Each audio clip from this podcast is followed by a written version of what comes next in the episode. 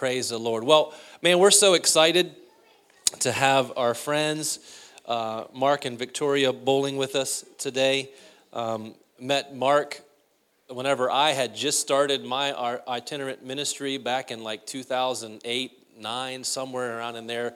Can't remember exactly what time it was whenever I met him. I was already doing some traveling. And uh, he was a friend of Pastor Greg's, and many of you know Pastor Greg is one of our apostolic elders. And um, I just like, just clicked with him right away, man. Just was hearing him minister. I was like, I like this guy.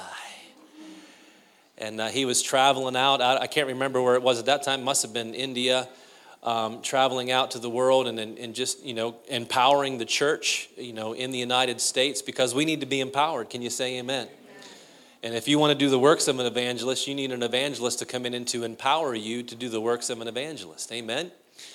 And uh, so we've, we've kind of kept in touch over the years, and, and uh, there was, uh, I don't know how many years back now I called, and it just wasn't the right time to have them come in. And, and, uh, and then Natasha and Victoria started hooking up and uh, uh, praying together and just becoming closer friends. And, and as we talked about timing, it just worked out for them to be able to come at this time.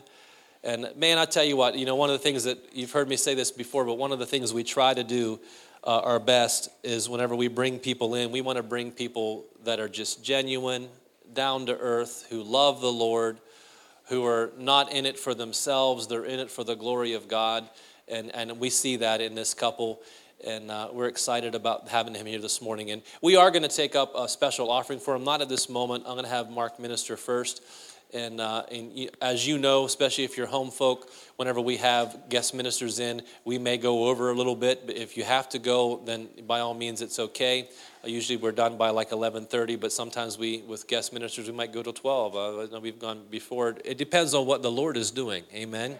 We want God to come and have His way. And I encourage you, if you do for some reason, if you have to go, please ask the Lord now. Say, how, how, Lord, would you want me to sow into this ministry, to be partakers of this ministry? And you can just put that gift, you write, write the check out or cash, whatever, out to Spirit Life Church. You can put it in the box or you can go online to spirit-life.org push the give tab and underneath you there you'll see guest ministry and you can click on that tab and, and all the proceeds that come in uh, all those offerings that you give to the lord will go to them for that but i just want to bring i don't know if you guys both want to come up or just one or uh, just go to get bring mark up and let's give him a hand clap in jesus name as he's here praise god hallelujah god is good how many love Jesus? I love Jesus. Amen. And so, uh, just want to thank you. You know you're all partners with us? Did you know as a church you partner with uh, our ministry, Global Impact Ministries International? So, we love you and we thank you and we love your pastors. We got to hang out with them. Man, it was like we we're on vacation. No, not, I mean, you took us out on a boat. We went through hikes. We did, I mean, man, you're just like, come to Minnesota again, Brother Mark. You know, it's nice here, at least in the summertime.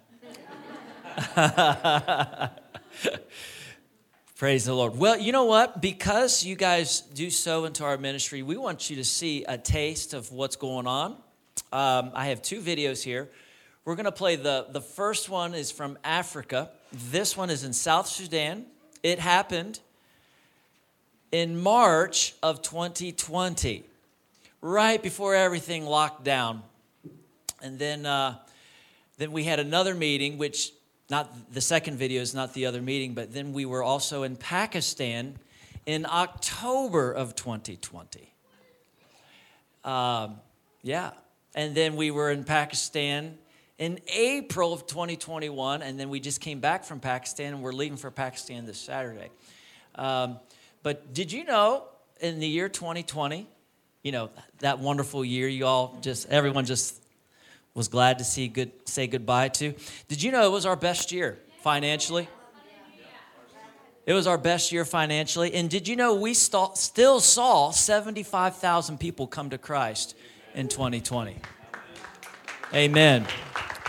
75,000. That's with not being allowed to go to these nations that were locked down.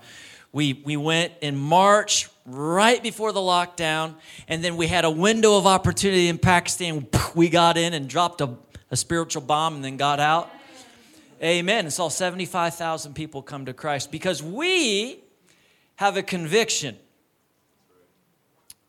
Before, during, after COVID, the mandate doesn't change. Go ye into all the world and preach the gospel to every person.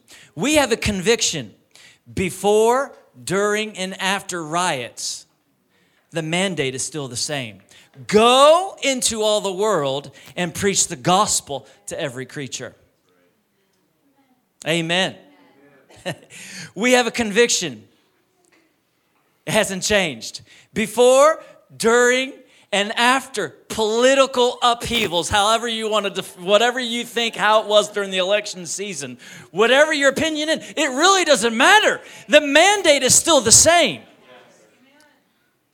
Amen. I was thinking there, you know, well, Brother Mark, because we got a lot of flack. Uh, the video, not the video you're getting ready to see, because there was another, because the video I'm going to show you, the 30 second video, it highlights, you can see a glimpse of what happened on, on night number two. It was a five night meeting. But there was another video that we posted that didn't show any miracles happening, just showed the crowd. And it, it just went viral. Well, on our, our, on our terms, viral's relative, I guess you could say. But, uh, uh, and people just, some people came out of the woodwork. How irresponsible gathering during COVID. Well, first of all, it happened before the lockdowns. But honestly, if I had, would have had the government permission, we would have done it during. You know why? I believe in gathering to preach the gospel. Amen. See, some people say, socially distance and be responsible to keep people safe. I believe the responsible thing is to save people from hell. Yeah. You see, even Christians, if you're not careful, we're very temporal minded. Some big tragic thing will happen, you know, you know, and or some maybe you know like some earthquake happens, and we just feel so sorry for the people because they lost loved ones and all of this stuff. I, I, don't see it like that. My first thought is those people who died, did they go to heaven or hell? I love football. I love sports. I was very glad that my team beat Minnesota a couple weeks ago. It would have been very embarrassing to come up here. But I'm sorry. I have no room to speak because last week we got embarrassed. But anyway, my point is this when, when I go to games, a lot of times I'm, I'm just forever ruined in a good way. I've been to a few games, but a lot of times when I'm at the game, all I can see is the crowd and think, where are they going? Are they headed for heaven or are they headed for hell? Because heaven is real, hell is real. And you and I are their only hope now. You say, well, that, no, Jesus is their hope. Jesus only goes when you go. I remember, uh, I'm supposed to be t- showing you a video, but anyway, this is, is just flowing out. I remember, I'll never forget listening to Dr. T.L. Osborn, who's now in heaven. He was talking to some people, and they were having this conversation. They were talking about what was going on in a particular city or country and how it was just so bad, ravished, and the, the turmoil and the, the depravity, the moral depravity, and the, the suffering, and all of this going on. And someone said, Yeah, they just need Jesus. And T.L. Osborn kind of like, well, Excuse me, sir, I, I don't mean to upset you anything. But that's not what they need. They need a Christian. Think about it. They need a Christian. Jesus has already done it all.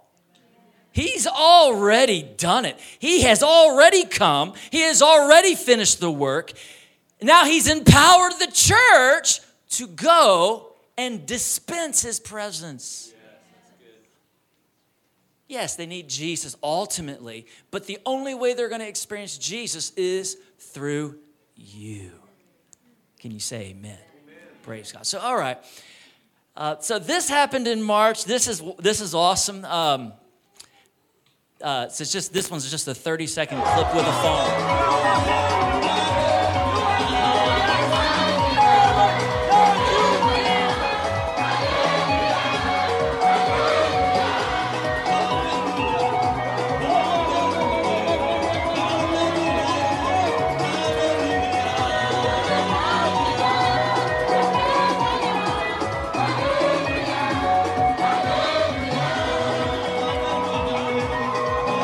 So that, that was in uh, March of 2020 in South Sudan. About three or four days before that happened, they had just finished a civil war, seven year war. Amen. Hallelujah. And we went in there. You saw the, the, the, the, things they were holding up there. There was that one precious lady was holding up her walker. Not only was she uh, had a walker. There was another guy in a photo. I don't know if you see it clearly in that, that video, holding up a crutch. Both of those things belong to that lady. Because in the Civil War, she was shot in the hip. And it dislocated her hip and left her paralyzed on one side of her body. And I don't exactly know how she got around, but she used a walker and a crutch to get around. And Jesus healed her right there. Hallelujah. It was awesome. Very, very, very. I mean, the miracles that happened, that was only night two. So it was a pretty good sized crowd there, but the crowd greatly increased after that. Um, but let me just tell you one miracle testimony from that, that, that crusade that just totally rocked my world. I mean, a lot of miracles happened, a lot, including Jesus appearing to a man who was had night vision and fell out under the power of God. He also had uh, you know, he could only walk like this, and he had no way home, though. He was like thinking, How am I going to get home, Lord? I, I can't see because it's nighttime now. No one brought him, and Jesus appeared to him. He fell under the power of God and laid there for a while. When he got up, he was completely healed in his knees and in his eyes. Hallelujah. But anyway, anyway, I mean, amazing miracles happen. And so there was a lady who was born blind and she was 32 years old, maybe 33 years old, lived 50 miles away from the location of this, this miracle festival. And so some people, uh, some friends of hers or acquaintances, called her on the phone and started talking about the miracles. They said, Listen, these two, there's another evangelist with me. These two evangelists are here and they're preaching the gospel, and their God is confirming their message with signs and wonders. He's even opening the eyes of the blind. You know, he still does that today. Hallelujah. you need to get here. Well, she didn't have any money and she didn't have a ride so she couldn't get there. But she said to herself, I can't get there. Now, now listen, this lady has never seen a soul in her life. She grew up blind, I mean, born blind, never saw her parents. Her parents found a husband for her. They even had a child, a baby. She had a baby. But she's never seen any of these people, only known them by the touch and the sound of their voices. She said, I can't get to that meeting, but I will go to the church that's in my village, and the God of the evangelist will meet me there. And so she went to the she went to the village church on Friday night, went home, looked like nothing happened. Saturday morning she woke up completely healed. Hallelujah. That, my friend, is the result of somebody go, didn't happen just because she went to church. It happened, it began, the process began because someone decided to obey the Great Commission and go. I'm preaching my message. I even got to it yet. I don't know how we're going to do this. It'll, it'll work out. to go into all the world. That's what happened. See, there's a ripple effect. Your obedience can have a, a, an amazing indirect result on somebody else's salvation.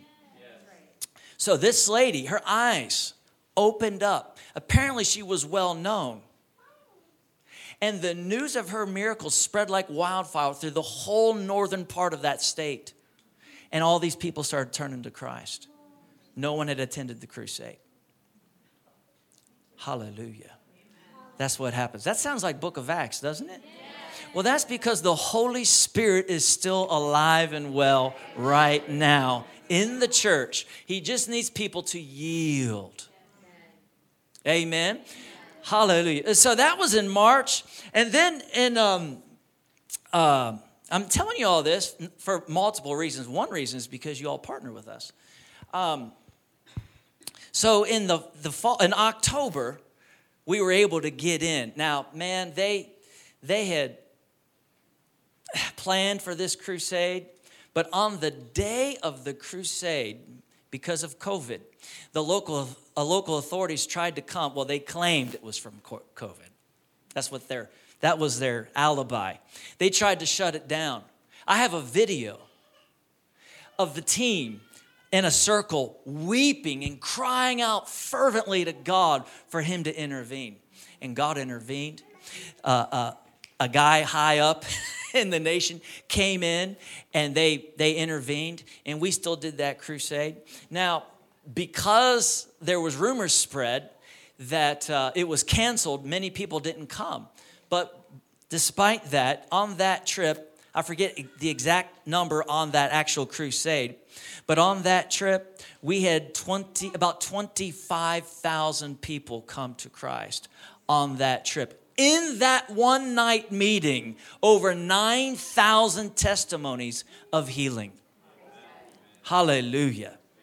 Did you hear that? 9,000 testimonies of healing.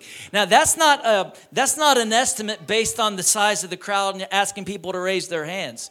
Those are interviews on the bus ride home. They have workers on the buses and we find out the, the incredible things that God did many people healed of blindness on actually in that in that meeting. All right then this past uh, april another meeting again. Now this time it was a different lockdown in pakistan. It was a national federally an army enforced lockdown. So our, our contacts on the ground usually get the cooperation of the local police. But this time it was army enforced. So what do you do I mean, we're, we're talking and back and forth. Even while I'm boarding the plane, what are we going to do, you know?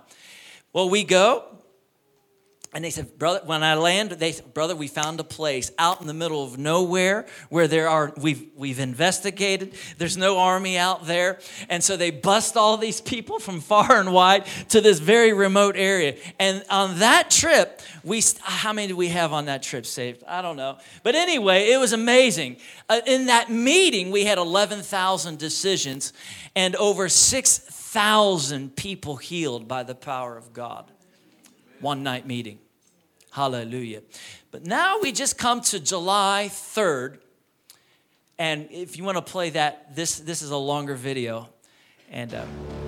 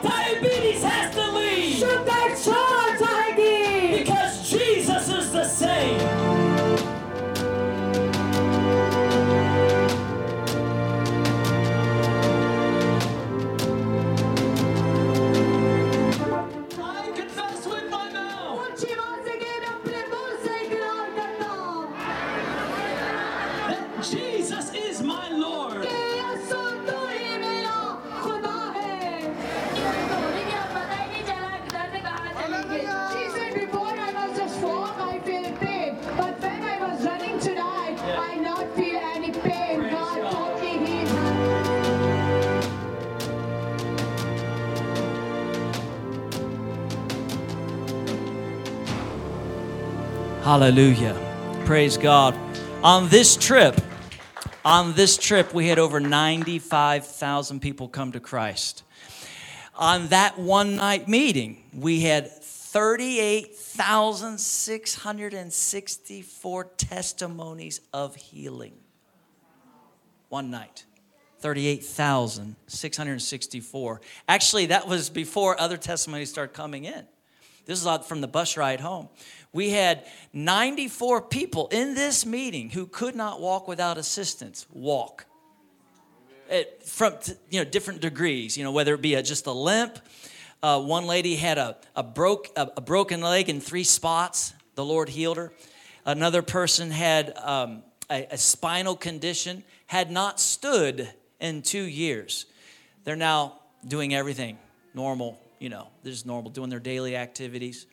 A lady had a leg that grew out. Just incredible things. Over 3,090, it was like 3,094 people testified that they had tumors that disappeared in their body one night. Hallelujah. Isn't that awesome? That's the power of the gospel. Amen. It's real, my friend. We ought to, you know, you should just hear that. Yeah, that's that's right. That's right. That's good. You know, when God brought the children of Israel out of the land of Egypt, not one was feeble among his tribes. Not one. After hundreds of years of oppression, they were all healed by the power of God in, in a moment. That's the gospel. Hallelujah. We had a lady who was sent home from the hospital to die from a, a stomach condition.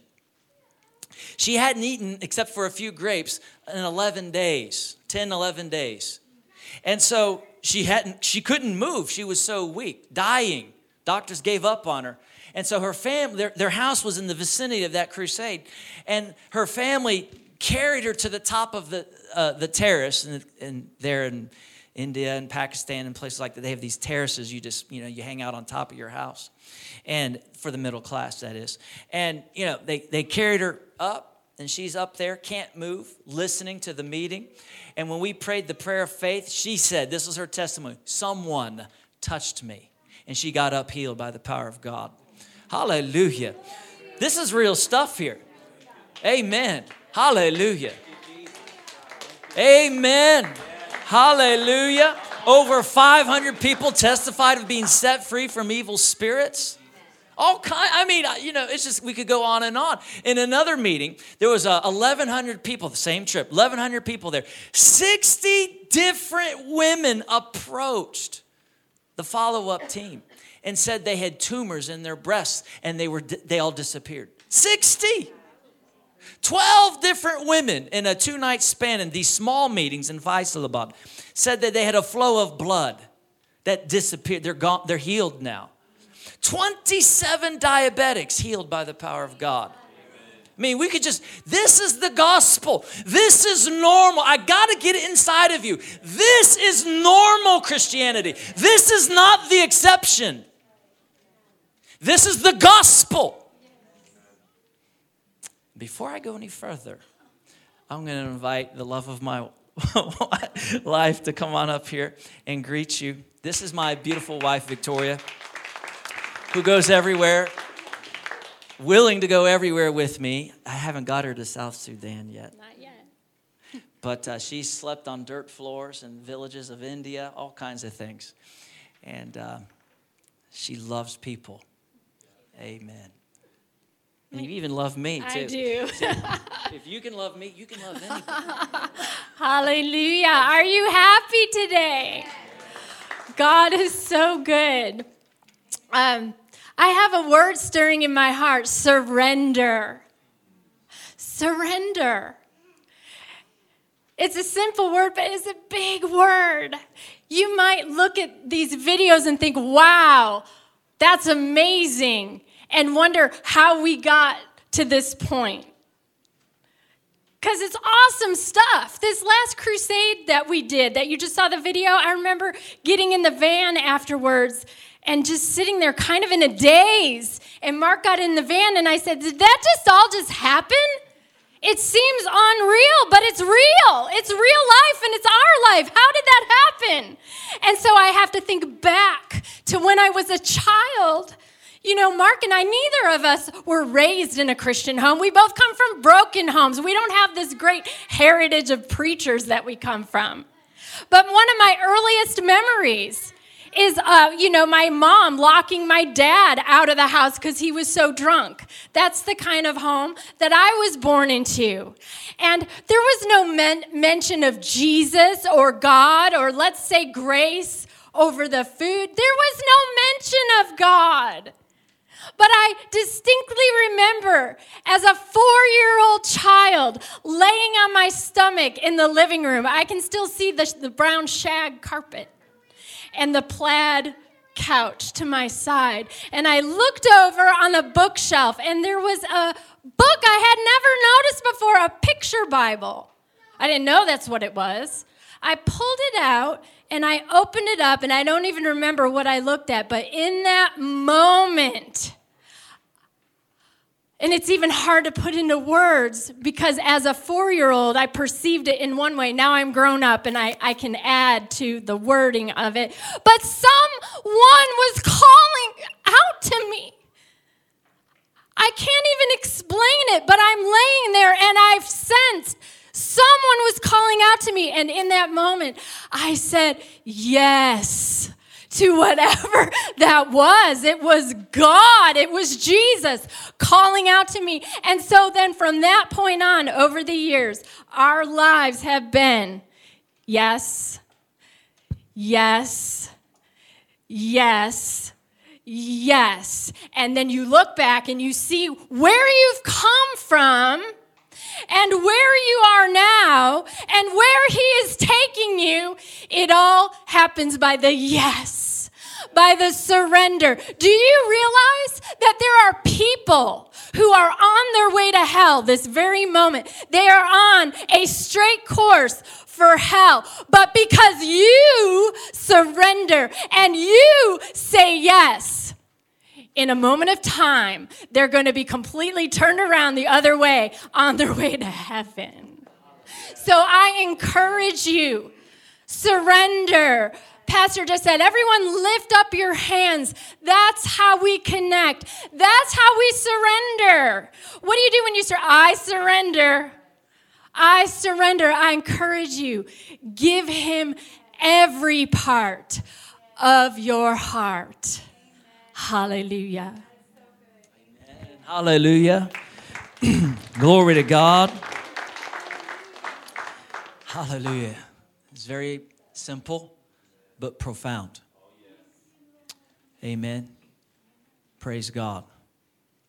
You know, a lot of times you can see something like that in people sometimes in their minds they romanticize it. Right? But they don't see all the details behind the scenes. They don't see living in India and my wife daily waking up, Lord, you know I don't really like it here, but I put my flesh under. I deny myself. Hello? Amen. See, I know there's this Christianity philosophy that says, well, if God's called you, you're just going to love everything about it. No, that's not necessarily the case. Do you think Jesus liked the cross? No. But on the other side of the cross, there's glory. On the other side of obedience, there's glory. What do you mean, glory? His presence, His honor, His blessing. And it's worth it all. It's eternal. Amen. We should ask ourselves this question What am I doing today? And if what, what I'm doing today, will it stand the test of time a hundred years from now? I'm talking to the believers right now. Hmm? My life right now, will it really mean anything a hundred years from now? Now, some people can hear that and say, Well, Mark, I'm not called to be a preacher like you. I didn't say that. But you can attach everything you are to eternity. See, why are you in business? Just to make money? Well, then it won't last the test of time. Hmm? But if you're in business to make money to fund the gospel and in business to win people to Christ who you're working with, then it will last for eternity. Because not everyone, if everyone became a preacher, then who's going to fund the preachers? You see, everyone has a call though. And here the problem is, is so much of the church they think, well, I'm not called to ministry, so I can just do whatever I want whenever I want, and I'm going to live for me and my family and no one else. And then your life means nothing. You are valuable, personally valuable. You know what I mean? You know, you have intrinsic value in of yourself. But I'm talking about your value as what you're doing in life. Does it last for eternity? Will it stand the test of time? And every single one of you can make certain adjustments to say, from this day forward, I'm going to attach my life to eternity. We just saw, we were at a conference, and it was a, was he 68 years old? He'd retired. Well, he had retired at age 68, but he got under the conviction of the Holy Spirit because he thought, well, I'm, I'm done with my life. I'm retired, I'm just going to sit back and, you know, enjoy life now, which I don't understand that concept. I mean, you know, when we go on vacation, I can only sit around for so long, right? Uh, I enjoy the first few days of it, you know, but after day 10, it's like, we need to do something, you know, we need to, we need to get, you know. But anyway, this man, he, he got under the conviction of the Holy Spirit and he has started like four or five businesses. At age, yeah, he's like 70 years old. He's 74, and how much is he worth? I mean, like, these businesses are making big, big dollars, all because he decided to submit himself to the Holy Spirit, get around guys who are, who are funding the gospel, and now he's making millions.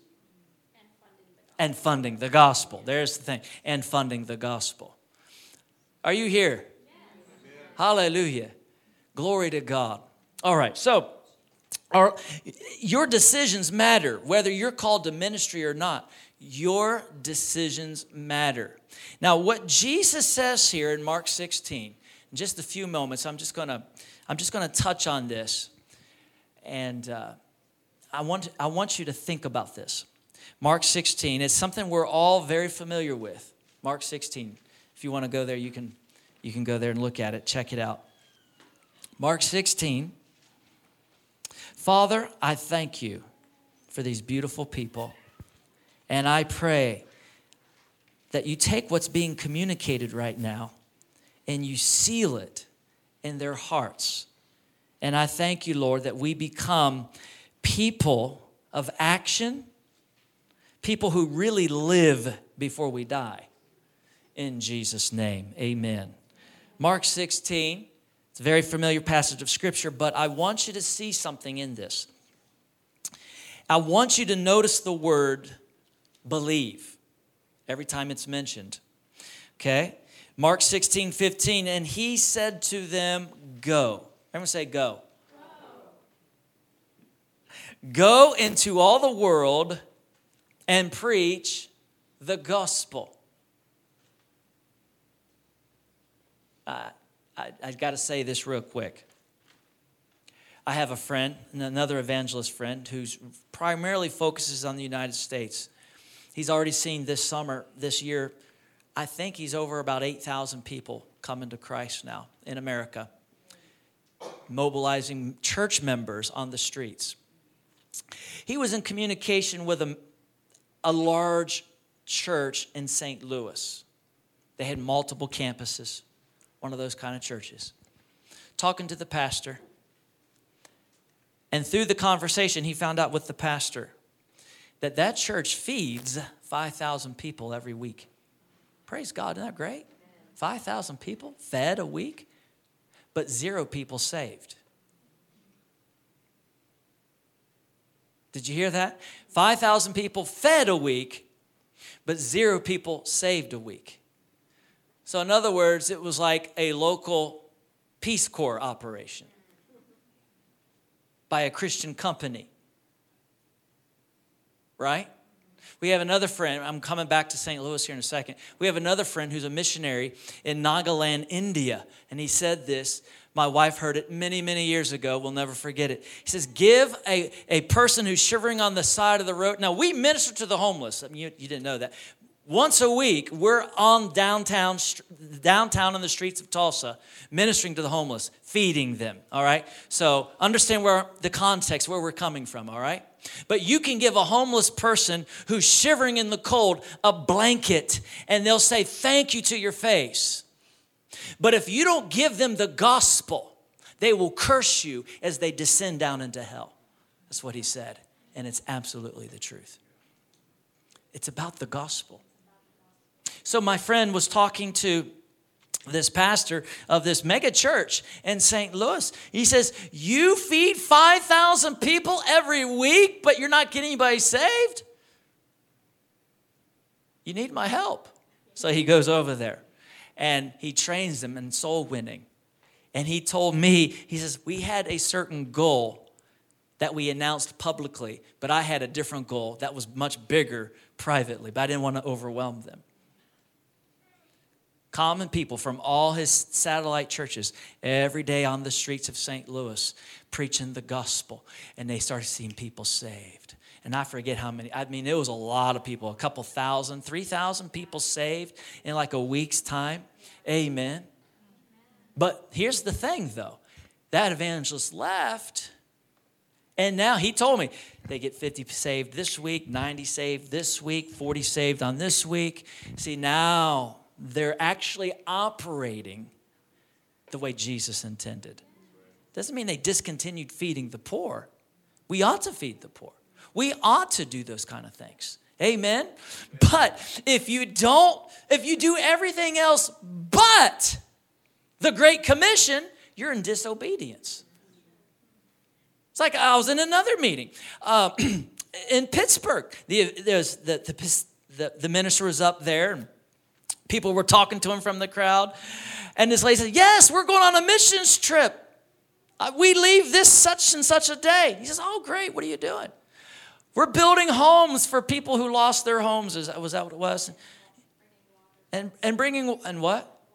And bringing water to them. Oh, that's great. Are you going to preach the gospel? Uh, I don't know. Then it's not a missions trip. Don't call it a missions trip. Biblical missions trip. Should we take care of people's needs? Absolutely. But in the Great Commission, did Jesus ever say, go into all the world and build somebody a house? Did he say, go into all the world and give them water? No, he didn't. He said, give water and food to your enemies. Sure. But the point is, the foundation of everything we do in action as a Christian is the gospel of Jesus Christ. Does that make sense to you? You see, if that's hard for you to wrap your mind around, it's because you have zero concept of eternity, zero concept of the justice of God, zero concept of the grace of God that was offered to us by the shed blood of the Son of God who left heaven to come to this earth and die a sinner's death to rescue us from our depravity. Why are you yelling so much? I'm a preacher.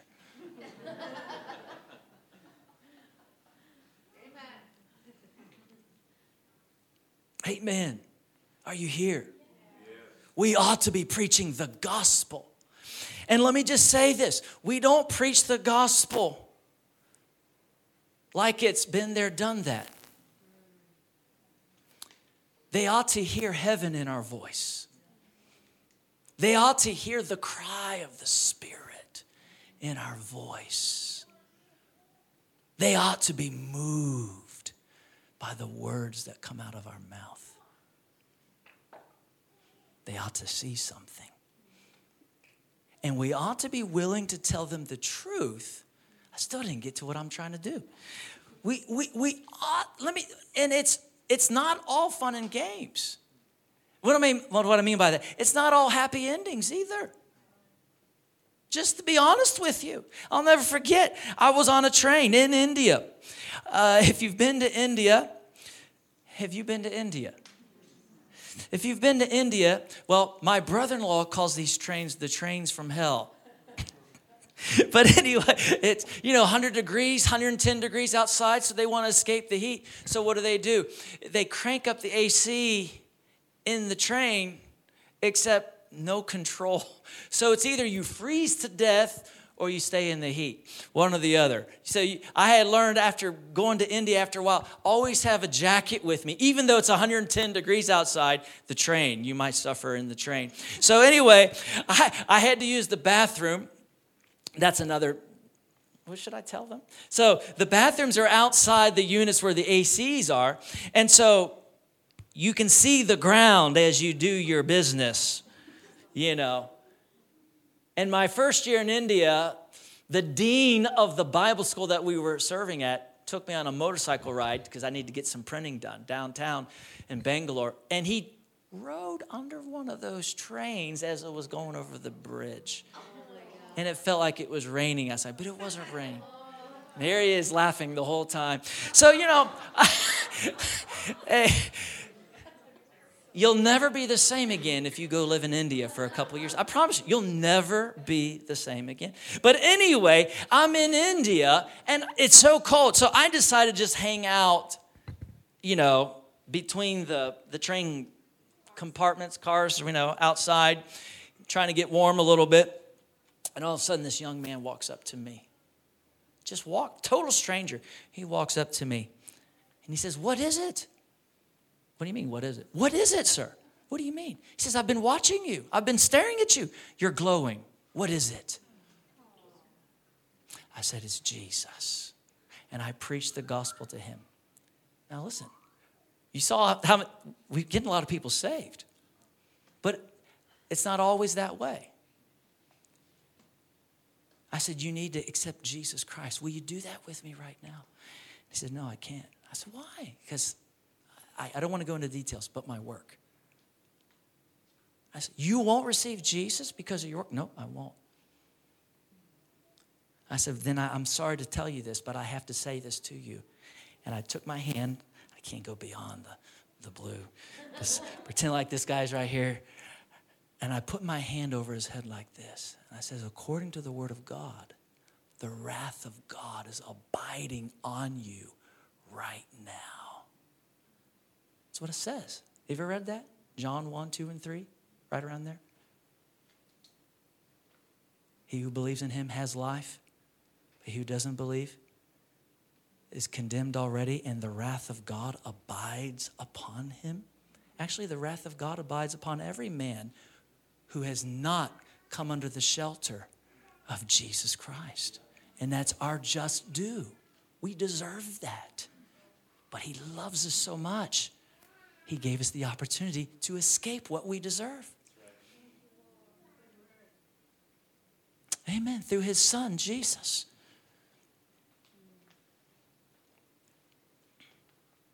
So, anyway, we have to go into all the world and preach the gospel. Sometimes it's exciting, depending on their response. Sometimes it's not but be of good cheer. Things are happening. And even those who seem the most resistant, sometimes they'll become the greatest powerhouses for God. Amen. Amen. Another story. How do you like stories? Do you like stories? So th- there was an outreach here in this particular city a, a mass effort. And they were using the, the Soul Winner script, which we actually have on our website homepage. You can go to globalimpactministries.com, scroll down to the bottom, boom, print it, put it in your Bible, get to know it. Amen. They used that. And uh, so they approached, this individual approached a businessman walking down the street, some inner city, or, you know, downtown. Excuse me, sir, do you know that God loves you? He has a wonderful plan for your life. And let me ask you a question Do you know if you were to die tonight where you would spend eternity? The guy got angry, cussed him out. The individual walked away. But the next day, somebody else, not knowing what had happened, approached that same man. Excuse me, sir, if you were to die tonight, do you know beyond any shadow of a doubt where you would spend eternity? And he turned white as a ghost. And he began to shake and he said, No, I don't. Someone asked me that question yesterday. I cussed him out and I haven't slept all night. Can you please tell me? He got born again. I am telling you, so you can't be moved by the positive. You know what God said to Jeremiah? Don't look at their faces. In other words, don't pay attention. If they're getting angry at you, just speak my word. Amen. Hallelujah. Hallelujah. Just speak my word. And God, the Holy Spirit, will do the rest. Can you say amen?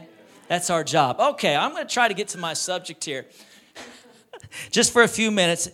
I want to encourage you tonight. I'm going to probably just revisit this scripture tonight.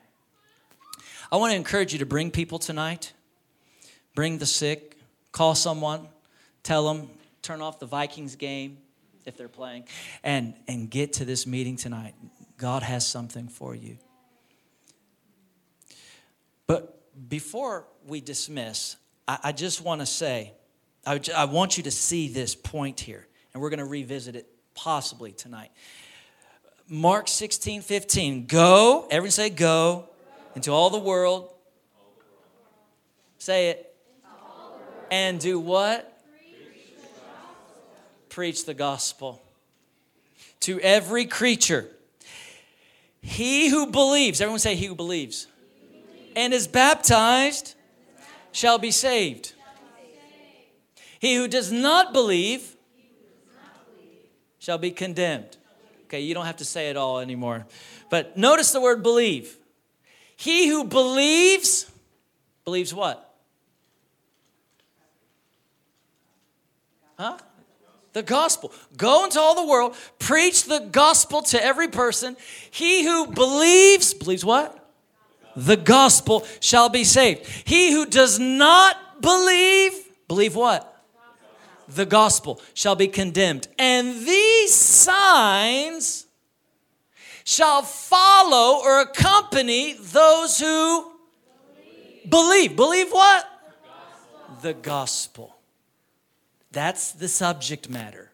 You go and you preach the gospel. He who believes it and is baptized will be saved. He who doesn't believe it shall be condemned. And the signs will follow those who believe. Believe what? The gospel. In my name. Oh, hallelujah. Now, in the name of Jesus is not a phrase that you tag at the end of a prayer so you can look like you're a Christian, to make it a Christian prayer. No, in the name of Jesus signifies power of attorney, it signifies representation. It signifies when I lay hands on you in Jesus' name, He Himself is laying hands on you through these hands with His authority, with His backing. We minister in the name of Jesus. And because we minister in the name of Jesus, these miraculous things happen. If Jesus was dead, his name would have no power.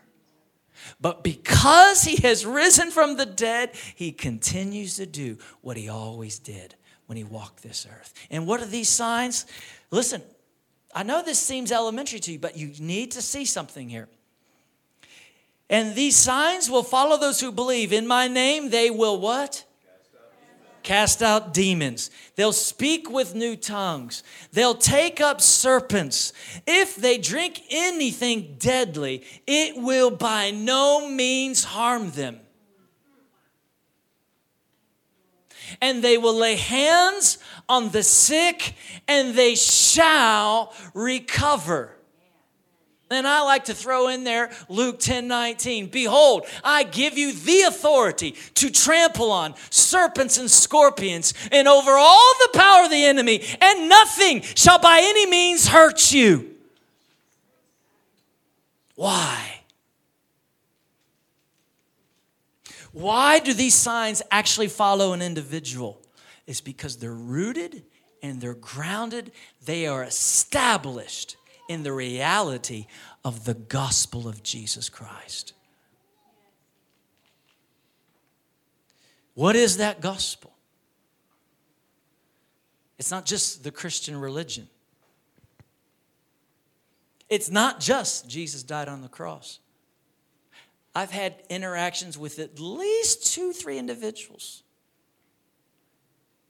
One I, uh, the two that stand out in my mind one was a Protestant, a businessman flying from Mumbai to London. Another one was the pool boy, a Catholic who went to Mass weekly. The Protestant went to church for years at the Protestant church in London. This Catholic pool boy went to Mass weekly with his mama in Cancun. And his brother was studying to be a priest. Both of them, I asked them this question Do you know why Jesus died? Both of them, without hesitation, said, No. Can you imagine? You ever been to a Catholic church? Have you ever been to a Catholic church where there's not a crucifix on the wall? Can you imagine you're staring at a crucifix every single week and you don't know why he died? Do you, can you imagine going to a Protestant church for years and you don't know why Jesus died? You know why? Because we've disobeyed the Great Commission. But my point here is you, if you're going to see these signs, these wonders in your life, it would be very helpful to you. Now, I understand God's in His mercy.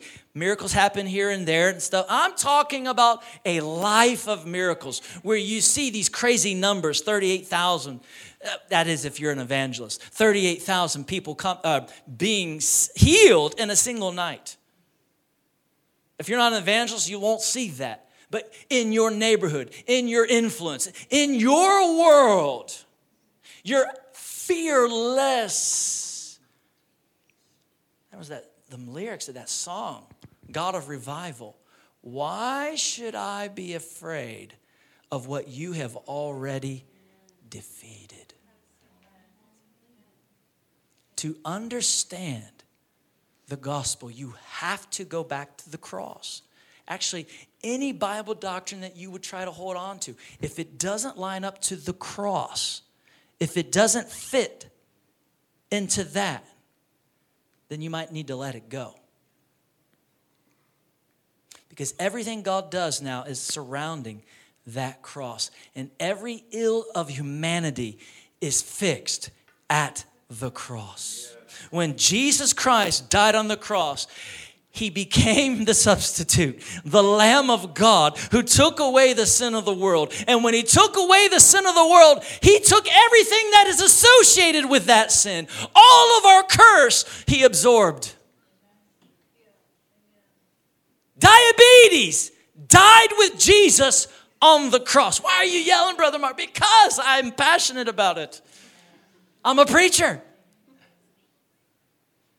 Uh, it would be good for, you know, I had a friend who was getting involved in one church planting movement here in America. And they told him, and I know this guy, he doesn't even preach. He's a, more of a teacher. They, You're a little too preachy there. You need to give more like a talk he left them at that moment. That was too much. It'd be good for them to go through the book of Matthew, Mark, Luke, and John, Acts, and note every time where it says Jesus or the apostles lifted their voices, shouted, cried out. There's a lack of that in America today. And God has chosen the foolishness of preaching to save those who believe. Foolish. Yeah, it's foolish. I know. I look like a fool up here. I understand that. But God has chosen the foolishness of preaching to save those who believe. When Jesus went to the cross, listen, everything that has afflicted you came on him. God laid on him the iniquity of us all.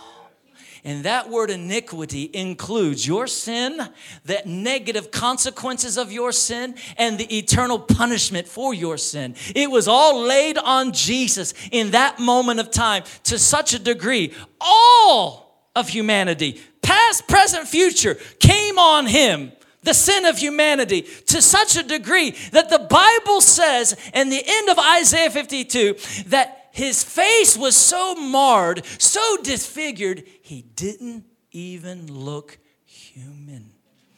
You understand? There was other people being scourged in his day, other people being crucified in his day. It was common for people to walk by people who'd been crucified on the side of the road. But what was different with Jesus?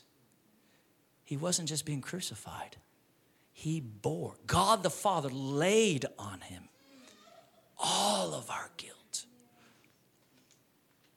all of it, all of our shame, all of our sin, our diseases, our sicknesses, any virus you want to name, any disability, poverty, the curse, all of it, mental anxiety, torment, fear, depression, all of it came on him in that moment of time, and he died with it, and his soul went to hell with it. And when he went to hell with it, he put it away and then rose up victorious, having defeated Satan, your very enemy.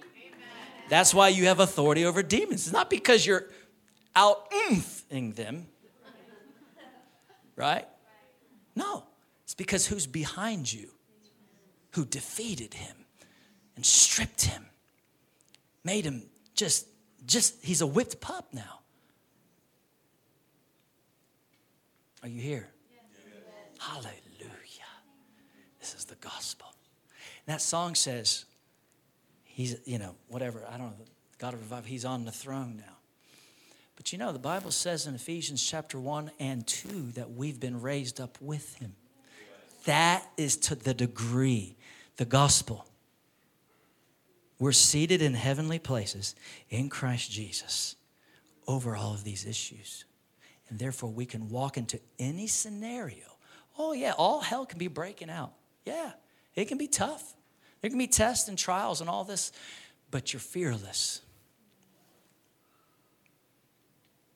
Because you know you have the victory. You are of God little children and have, past tense, overcome them because greater is he who's in you than he who's in the world.